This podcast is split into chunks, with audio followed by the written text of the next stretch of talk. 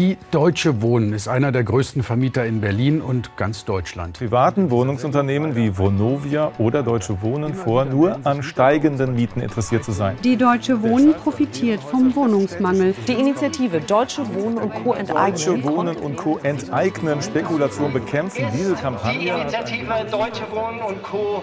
enteignen.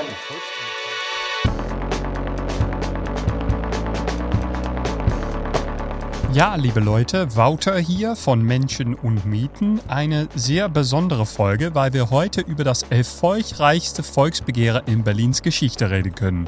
Letzte Woche wurde bekannt, dass das Landeswahlamt in Berlin unser Volksbegehren als erfolgreich eingestuft hat. Wir haben die nächste Hürde genommen und Berlin wird am 26. September abstimmen, ob sie die großen profitorientierte Wohnungskonzerne vergesellschaften möchte.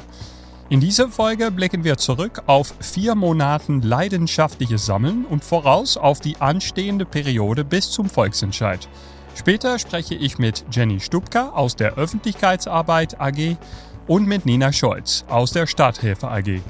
Aber erst war ich am Getchekondu am Cottbuser Tor, wo am letzten Tag der zweiten Sammelphase die letzten Unterschriftenlisten eingebracht wurde. Was passiert eigentlich jetzt noch mit die Liste? Was, was sind die letzten Schritte? Ich glaube, wir zählen die jetzt alle schon mal vor und dann werden die alle gesammelt. Und morgen werden die ähm, an der Klosterstraße zur Landeswahlleitung abgegeben. Und dann wissen wir, ob wir es geschafft haben. Ja, ich schaffe auf jeden Fall. Auf jeden Fall. Ich bin auf jeden Fall die Frage äh, stelle ich mir eher, ob wir vielleicht noch einen Rekord aufstellen so. Das wäre halt richtig geil. Äh, 320.000, glaube ich. Das war vom Volksentscheid über die Wasserwerke. Ja. Und ich bin auf jeden Fall optimistisch, dass wir es jetzt noch schaffen können. Ja, das wäre richtig geil. Und dann morgen ein bisschen Party? Ähm, morgen machen wir Kreuzberg intern eine kleine Party im Girlie und am Samstag ist dann für die gesamte Kampagne eine Party. Also ich bin jetzt schon müde, aber ich habe Bock. Dankeschön. Und dann kam der große Tag. Freitag, 25 Juni, Klosterstraße in Berlin, die offizielle Kundgebung zur Unterschriftenübergabe an das Landeswahlamt. Ich sprach noch kurz mit Tim Herodek aus der Sammel AG. Und was war es nur noch heute Morgen? Also was hast du dann noch heute gemacht? Ich habe heute ähm, die Listen vorbereitet zum Zählen oder zum Notieren der letzten Listen, die noch kommen. Äh, das habe ich gemacht. Dann habe ich Zettel ausgedruckt mit gezählt, ungezählt. Und dann habe ich jetzt in unserem Büro noch Sachen zusammengepackt und ja, jetzt bin ich jetzt, stehe ich jetzt hier vor dem Landeswahlamt und warte auf das Fahrzeug mit den Kisten und dann müssen wir noch ein bisschen aufbauen. Kommen noch welche?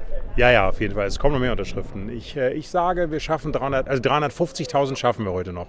Ich fand die Übergabe sehr schön. Ich wusste eigentlich nicht genau, was was ich da erwarten konnte, weil Klosterstraße, da ist immer so ein bisschen komisch, da kommen keine Leute. Ähm, wie, wie war für dich so diesen Tag? Ich fand es tatsächlich sehr, sehr schön. Unsere Aktions-AG hatte ja äh, so eine kleine Performance vorbereitet mit Nebeltöpfen. Diese Fahnen, die wir mal genäht haben, wurden da geschwenkt und dann die Zahlen verkündet und tatsächlich auch für uns eine Neuigkeit. Also wir haben nicht erst darüber geredet, wie viele Unterschriften haben wir jetzt, sondern die wurden wirklich in dieser Performance mit so großen Plakaten gezeigt.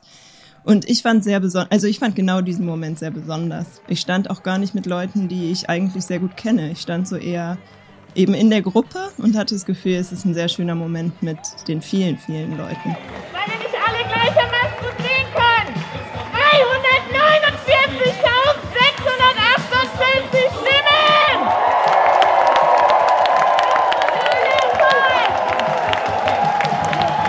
Ich glaube, mein Lieblingsmoment war eigentlich noch davor, weil ähm, wir haben dann so ein bisschen gewartet, bis die Unterschriften ankamen und da mehr und mehr Leute äh, dazu stoßen.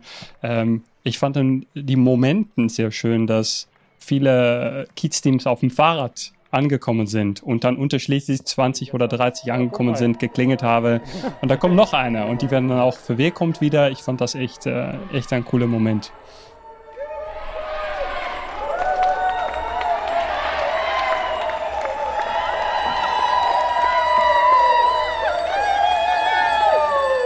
Ähm, aber das Moment der Übergabe ist natürlich irgendwie so, äh, so ein letzten Moment. Ähm, da ist nochmal eine ganze Menge Arbeit davor abgegangen. Ähm, wie hast du so den letzte Woche erfahren? Wusstest du denn schon, dass in die letzte Woche, dass wir diese Zahl wahrscheinlich erreicht haben?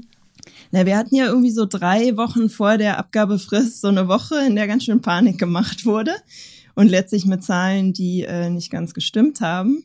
Das heißt, äh, Leute haben nochmal sehr losgelegt und die Kiez-Teams haben sich nochmal sehr angestrengt und dann haben wir halt festgestellt, wie viele Unterschriften aus den ersten Wochen und Monaten uns eigentlich noch erreichen, wie viele Unterschriften in den solidarischen Orten rumlagen und dann ging es eigentlich ja sehr schnell so hoch. Dann hat sich so ungefähr eine Woche vor der Abgabe abgezeichnet, naja doch, wir schaffen das locker und dann ging es eigentlich von Tag zu Tag immer eigentlich höher mit der Zahl, bis es eigentlich, ja. Also ich hatte nicht damit gerechnet, dass wir weit über 300.000 Unterschriften abliefern. Und vielleicht für, für dich, Nina, also es sind natürlich nicht nur zwei oder drei Wochen, wir haben vier Monate lang gesammelt. Wir haben uns erstmal vorbereitet, die Kiez-Teams äh, aufgestellt ähm, und dann ist es losgegangen im, im Februar. Vielleicht könntest du mal kurz erzählen, wie du die, diese vier Monate erfahren hast. Also ich glaube, ich fand es wirklich unglaublich von dem Moment an, in dem es losgegangen ist, weil ich, ähm, bevor die Kiez-Teams sich gegründet haben, September, Oktober, November letzten Jahres, ich ähm, genau wahrscheinlich genau die gleiche Panik hatte wie jetzt. Oh Gott, wie soll das klappen? Und ähm, wo sollen überhaupt die Leute herkommen? Es ist Lockdown. Wie baut man da Strukturen auf? Wie sollen die Leute überhaupt davon erfahren? Wie lernen wir uns kennen, wenn wir uns nur bei Zoom treffen? Und ähm, dann gab es auch, also es gab einfach, glaube ich, auch so viele wunderbare Tage, wo sich so Knoten gelöst haben. Und ich glaube, da war der Auftakttag am Kotti und später dann hier im Wedding, nochmal vom Kiez-Team Wedding, wo ich auch war. Und alle haben sich kennengelernt und es hat sich so ein Knoten gelöst. Und wir sind jetzt auf der Straße, es geht jetzt los. Wir sind wirkliche Menschen, wir sind nicht nur im Rechner. Also das war auf jeden Fall, das war ein toller Moment. Also so, ich habe auch einfach so wahnsinnig viele neue Leute kennengelernt. Ich war außerdem noch im Kiez-Team Marzahn-Hellersdorf. Ähm, das sind, das ist wahrscheinlich eines der kleinsten Kiez-Teams gewesen, aber ähm, es ist halt auch ein komplett anderes Arbeiten gewesen. Viel weniger dieses Aktivistinnen-Spektrum, das auch vielleicht ein bisschen weiß, was es machen muss im, in den Innenstädten, aber ähm, auch sehr viele unterschiedliche Leute, die einfach so krass dabei sind mittlerweile. Ähm, und auch ähm, da bei dem Sammeln einfach so viele interessante Geschichten gehört. Also von totaler Empörung über Enteignung bis vollkommener Begeisterung. Ich kann mich noch erinnern, wie wir als AG, als Sammel-AG im Juli 2020 zu siebt oder so im Park saßen und uns gefragt haben, wie um alles in der Welt wollen wir als Kampagne jemals mindestens 240.000 Unterschriften zusammenkriegen. Und jetzt liegen wir über 100.000 darüber. Besonders vor dem Hintergrund von Corona fanden wir es aber absurd und nicht nachvollziehbar, dass es immer noch nicht ermöglicht wurde, bei Volksbegehren auch digital zu unterschreiben. Nicht mal Rücksendeumschläge für Unterschriftenlisten analog, analog zu denen, die für, Briefwahl, für die Briefwahl verwendet werden, wollte der Senat bereitstellen. Für künftige Volksbegehren sollte das ermöglicht werden, denn es kann nicht sein, dass direktdemokratische Verfahren, dass es denen so, dass so hohe Hürden gesetzt werden und dass das Volksbegehren in Berlin Berlin insgesamt so schwer gemacht wird.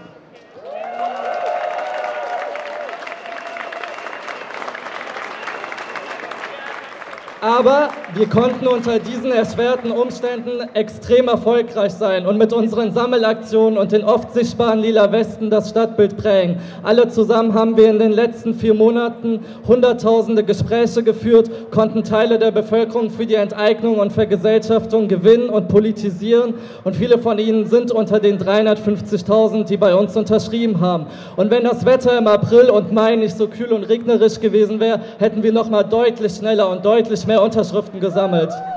Ja, lass uns äh, mal über diese Zahl äh, reden. Äh, 350 und dann später 360.000 Unterschriften, fast 360.000 Unterschriften haben wir eingereicht. Ähm, vielleicht, Jenny, kannst du mal erzählen, was bedeutet diese Zahl? Ist das viel? Ist das wenig? Wir haben es geschafft, aber was, was bedeutet 360.000? Na, das Erste, was man sagen sollte, ist, wir brauchten 171.000 gültige Unterschriften. Da hört man schon schnell. Wir haben also mehr als doppelt so viele gesammelt.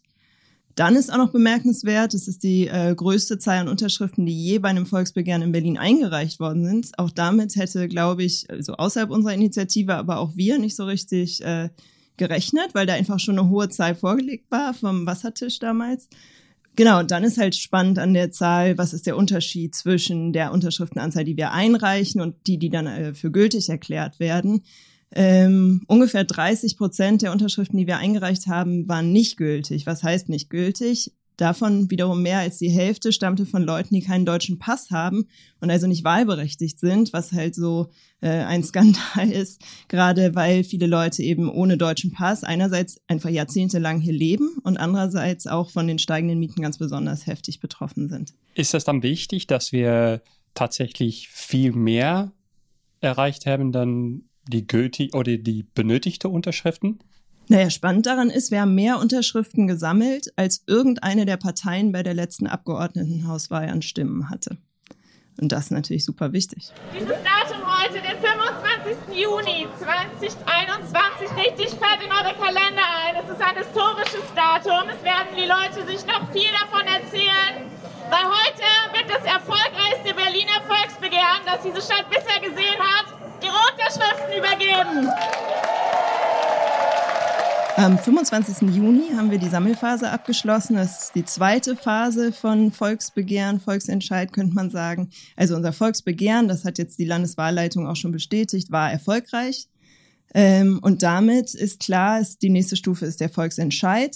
Äh, Grüne und Linke in Berlin haben zugesichert, sie werden versuchen, Volksentscheide möglichst auf Wahltermine zu platzieren. Das bedeutet für uns in diesem Jahr unser Volksentscheid wird aller Wahrscheinlichkeit nach am 26. September stattfinden, zusammen mit der Bundestagswahl und der Wahl zum Abgeordnetenhaus. Es ist nicht immer so, dass ein Volksentscheid auf dem gleichen Tag als ein äh, Wahl äh, stattfindet. Ist das dann ein Vorteil oder ein Nachteil? Ich würde sagen, das ist ein Vorteil, weil ja schon viele Leute auch wählen gehen. Also einerseits, ich kann mir vorstellen, dass es aber auch andererseits ein Nachteil ist, weil ja auch viele Leute wählen gehen, die ähm, nicht die gleichen Interessen haben wie wir. Ähm, hast du eine, eine Ahnung, wie viele Stimmen wir da ungefähr brauchen, um erfolgreich zu sein? Also wir gehen im Moment davon aus, wir brauchen eine Million Stimmen. Das ist mal eine Menge. Das ist eine unglaubliche Menge, ja. Da verplassen fast die 360.000. Ne? Also es gehen natürlich auch wirklich viele Leute zur Wahl, ne? Das muss man wirklich auch sagen. Aber ich würde den Punkt, den ich eben angerissen habe, trotzdem noch mal stark machen. Also ähm, die Leute, von denen wir wollen, dass sie zur Wahl gehen oder die zur Wahl gehen sollten, weil die Vergesellschaftung in ihrem Sinne ist, sind oft nicht die Leute, die zur Wahl gehen. Einfach weil sie auch von Parteien enttäuscht sind, weil sie von dem, was irgendwie das demokratische System ist, enttäuscht wurden weil zum Beispiel die beiden Parteien irgendwie Linkspartei und SPD einfach irgendwie erstmal die Häuser überhaupt privatisiert hat, die wir jetzt wieder zurückvergesellschaften wollen. Und ähm, das braucht natürlich schon einiges an Überzeugung. Ähm, Jenny, wie groß ist die Herausforderung jetzt im Vergleich mit die zweite Sammelphase? Wir gehen jetzt in eine ja, Art Wahlkampf sozusagen. Wie groß ist diese Herausforderung, die uns bevorliegt? Naja, nochmal dieser Parteienvergleich, obwohl wir absolut keine Partei sind. Wir müssen ja eine 51 Prozent äh, Fraktion in der Stadt werden oder darüber hinaus natürlich noch viel lieber.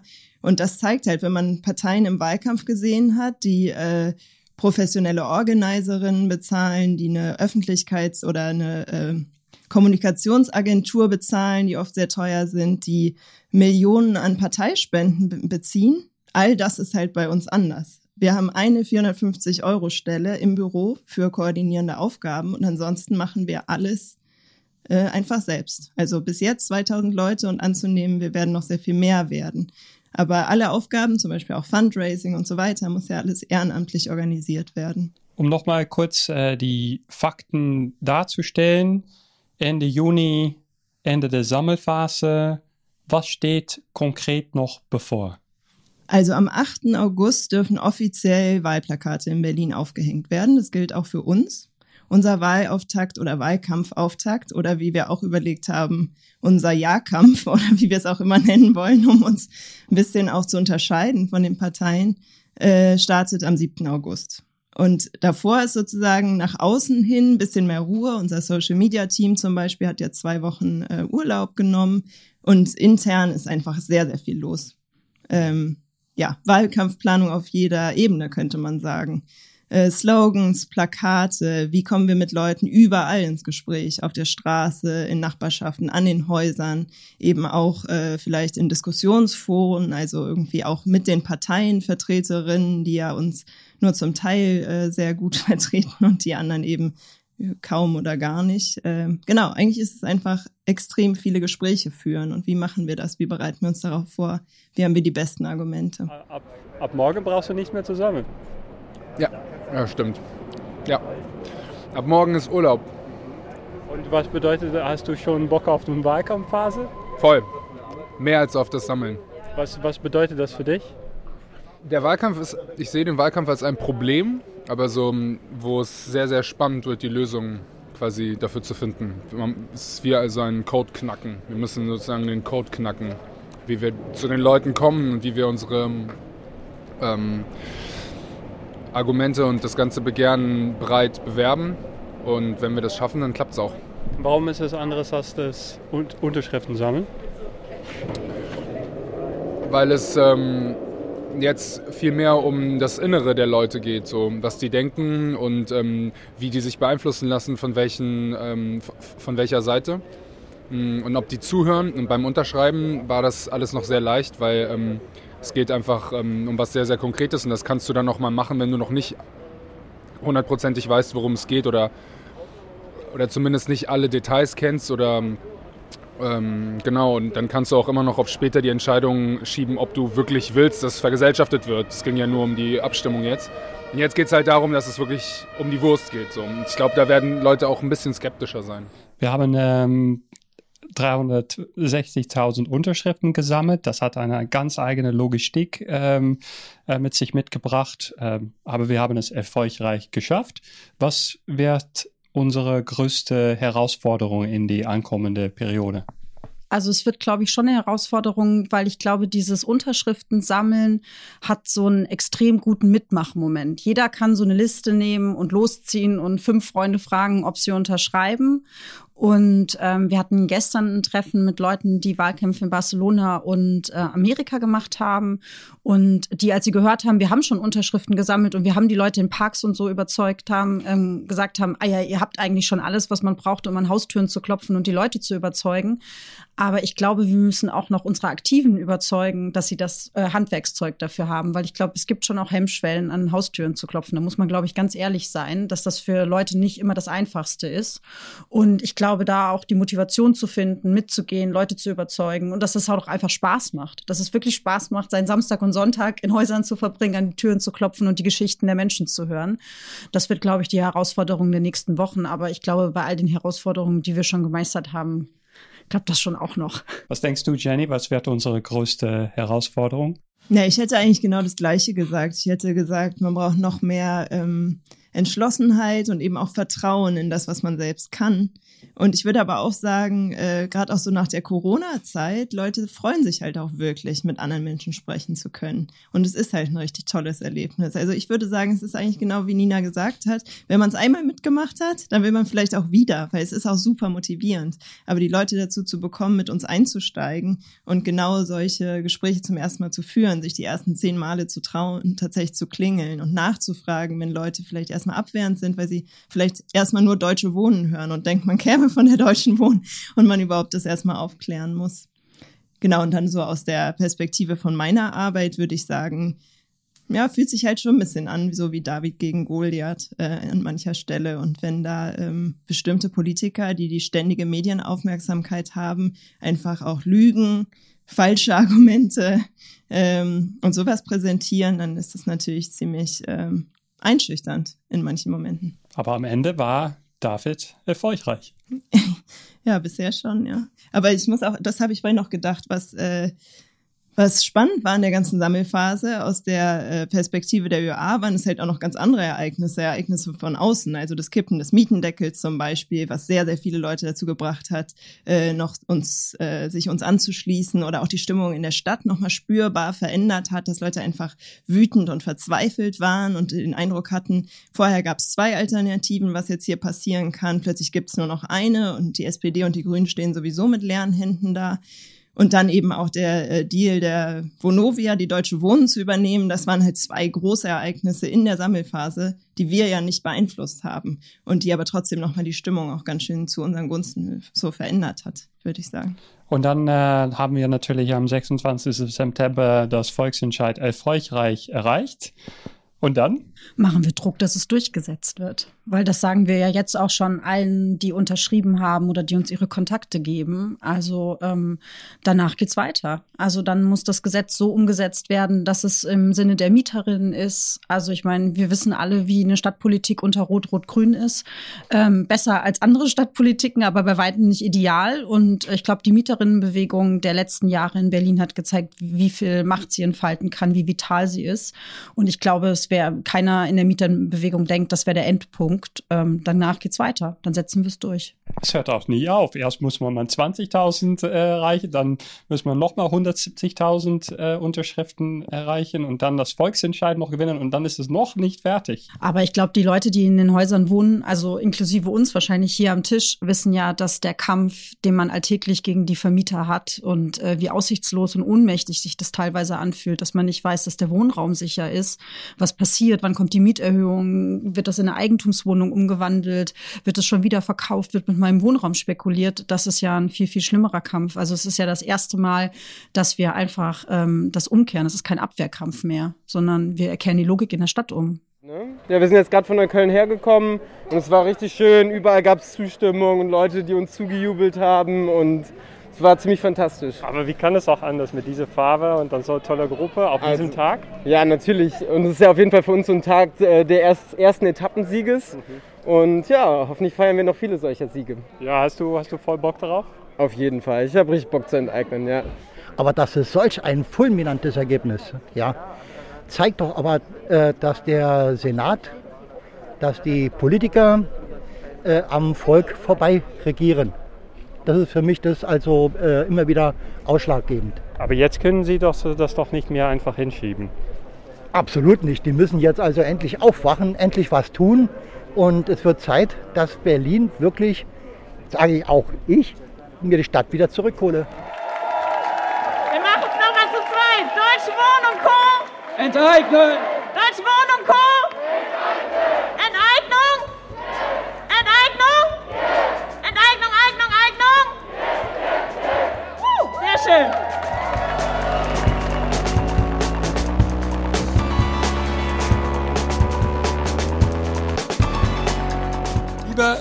HörInnen, das war die vorerst letzte Folge. Mitte August sind wir wieder da mit neuen Episoden unseres Kampagne-Podcasts.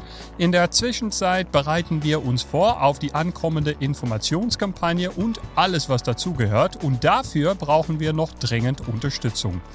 Wenn du mitmachen willst, um den Ziel, ein erfolgreiches Volksentscheid zu erreichen, wir haben eine historische Chance, am 26. September einen Teil unserer Stadt zurückzugewinnen damit Berlin unser Zuhause bleibt. Wo wir genau noch Hilfe brauchen, könnt ihr auf unserer Website sehen, auf dwenteignen.de slash mitmachen. Aber wir haben das alles natürlich auch verlinkt in den Show Notes unseres Podcasts. Spenden kann man auch, sodass wir unser Flyer, Zeitungen, Werbespots und anderes Kampagnenmaterial leisten können. Eine Bewegung wie Deutsche Wohnen und Co. enteignen wird ganz allein von BürgerInnen wie dir und mir getragen. Von Menschen und Mieten wird produziert von mir, Baute Bernhard, wie immer mit toller Unterstützung von Andrea Sperling, Christian Hess, Julian Formella, Peter Brooks, Sophia Helfrich und Sonja Gerd. Natürlich auch ein herzliches Dankeschön an Jenny Stubka und Nina Scholz. Musik ist von Max Gelders, Denis Wouters und Ben van Gelder. Auf Wiederhören. Tschüss.